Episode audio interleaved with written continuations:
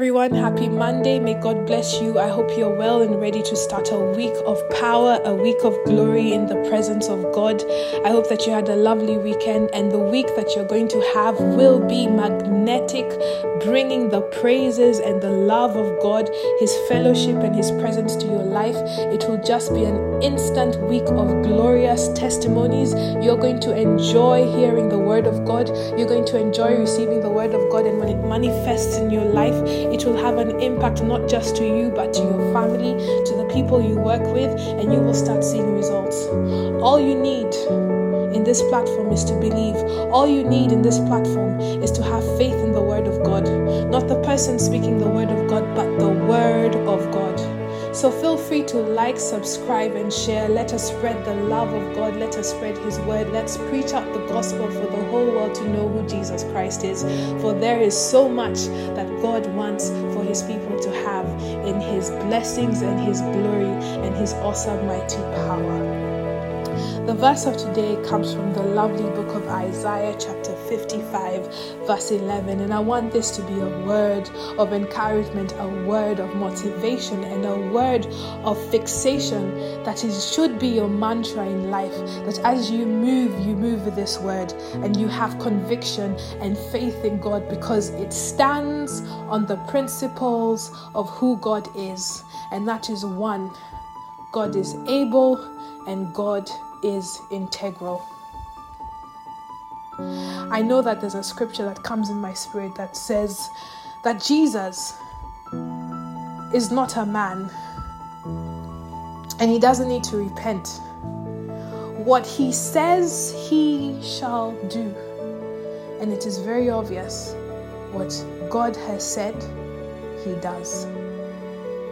God said He would give Sarah a child, and He gave Sarah a child, even though Sarah did not wait for that child. And Ishmael came before Isaac. Whatever God says, He does. Heavenly Father, we come to You this wonderful Monday morning, thanking You for this glorious life that we're living. I'd just like to make declarations of us affirming our faith in You, Your work, Your teachings, and Your principles in life.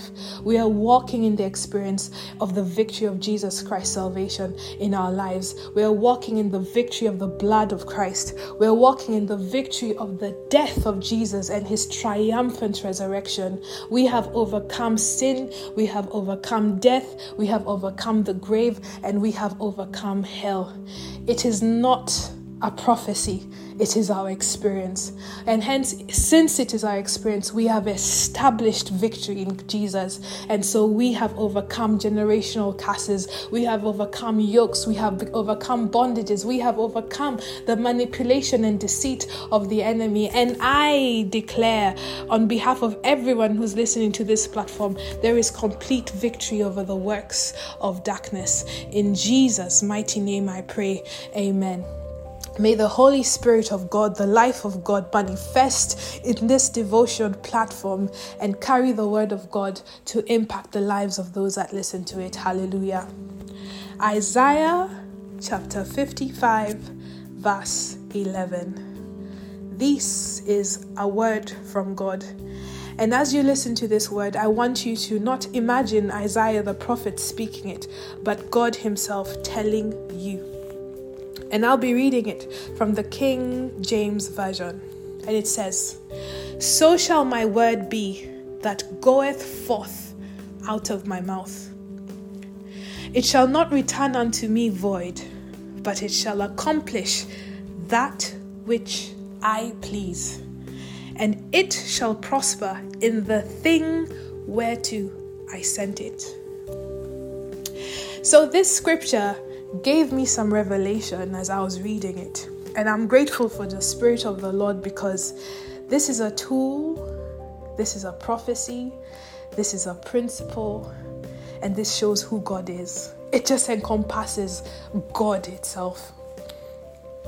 Now, God is telling us how He speaks to Himself. So when God is speaking to us, God is speaking to us, His children, God is speaking to that situation. He's not speaking to us. He's not speaking to the problem you're facing. He's not speaking to the victory you're facing. He's speaking to Himself. It's the same way He walked through the phase of the world. He flew. he flew through the earth and he saw it was dark, null and void. And then he said, let there be light.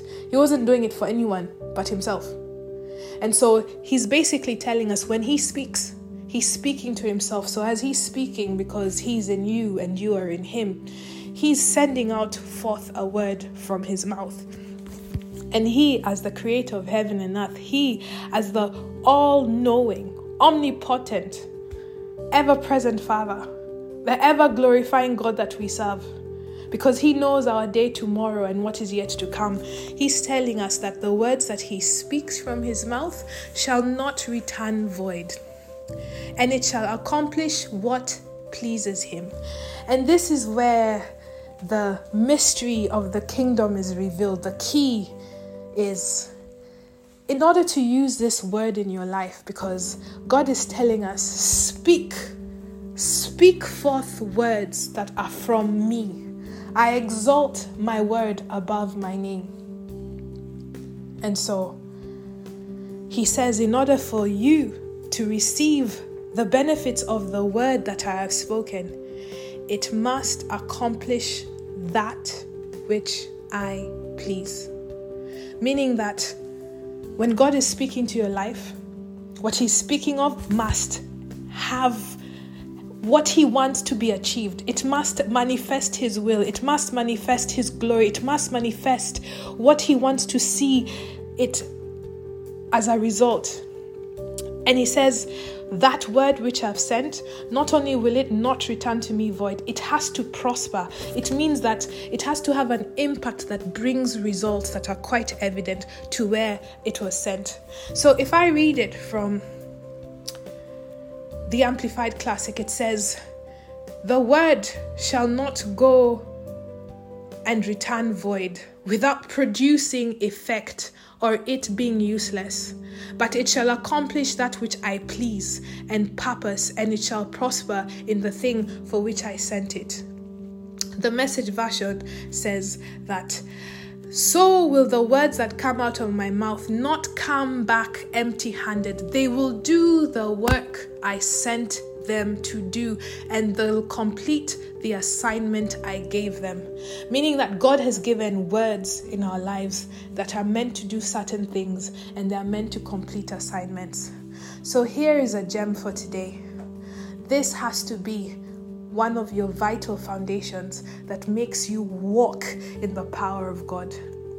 You have to speak forth with conviction that you're speaking the words of God. And how do you speak the words of God? You speak the word. This is what God says. So, God tells me I am the head and not the tail. And so, God, you have said I am the head and not the tail. That means when the word goes forth, it must accomplish and make sure that you're the head and not the tail. Remember that God has said it must do the work I have sent it to do. So God has told you, if you diligently hearken to my voice and my commandments, I will make you the head and not the tail. So your job is to diligently hearken to the voice of the Lord and his commandments. And then you come to the prayer room and in the altar and say, God, I do what you have told me to do.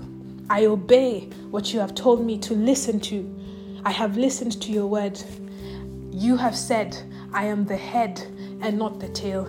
Let me tell you, that word of God that he has spoken in your life, he will make sure it does the assignment that it has been given. It will not return empty-handed, and God will surely make you the head and not the tail. So your key to activating this mystery of the kingdom is to make sure you know the condition that is expected to fulfill the word of God. So it means that you engage with the Holy Spirit. You engage with the Word. You start to speak in tongues and you start to ask, Holy Spirit, now you need to search the mind of God, because the Lord God has told me it is my job to know the mysteries of the kingdom. He's not setting a booby trap for you. He's not setting a guessing game for you. He's given you the Holy Spirit.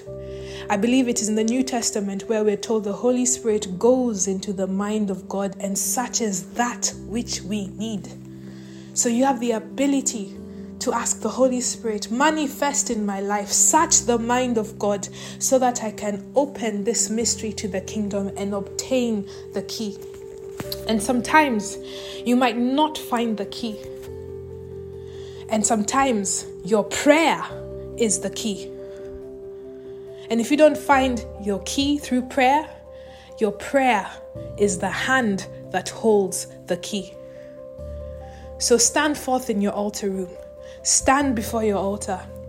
Speak to what God has said concerning you. Speak the words of God. And as you speak them, be convicted knowing that you have searched the mind of God through the power of the Holy Spirit, and you have achieved the conditions to fill that word. So that the words of God that come out of his mouth as he's speaking to himself regarding you will not come back empty-handed, and it will do the work that God has sent them to do and complete the assignment that he has given them. You have a challenge. God loves you, and he's availed all this for you. All you have to do is prepare your heart, your mind, and body and spirit to engage in the word of God. Take time to know who God is. And the only way you'll know him is through the word. The only way you'll know him is through his names. The only way you'll know him is through the promises he has placed in the word. The only way you'll know him is through the prophecies that he has given regarding you. And the best way of experiencing him is actually having an encounter with God. I hope this will uplift you, that you can speak boldly, knowing that as you engage God and you get your rhema, your light, the illumination, the light that shines out of darkness, you will find out the great mysteries to the kingdom and the keys that open these mysteries, so that as you speak certain words forth, expressing God as he's speaking to himself, it manifests in your life. Have a blessed day, and God mightily, mightily show you how to engage this word.